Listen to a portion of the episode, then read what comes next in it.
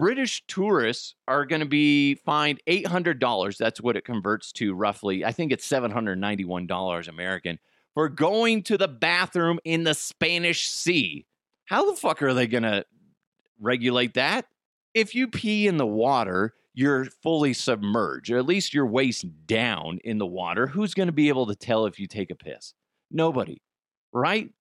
Who stands up, waist out of the water, drops trow, and just starts pissing in the ocean? Nobody does that. How the hell are you guys going to regulate this?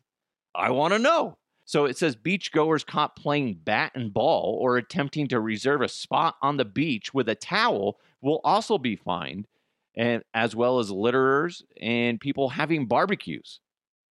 At least reserve a, a section for people to to play games.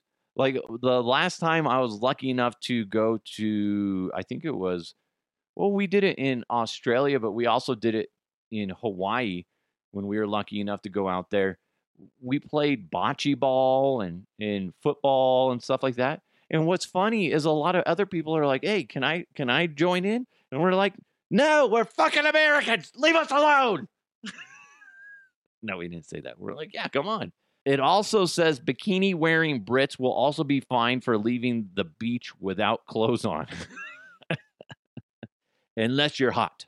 Okay? Guys, ladies, if you're hot, it's cool.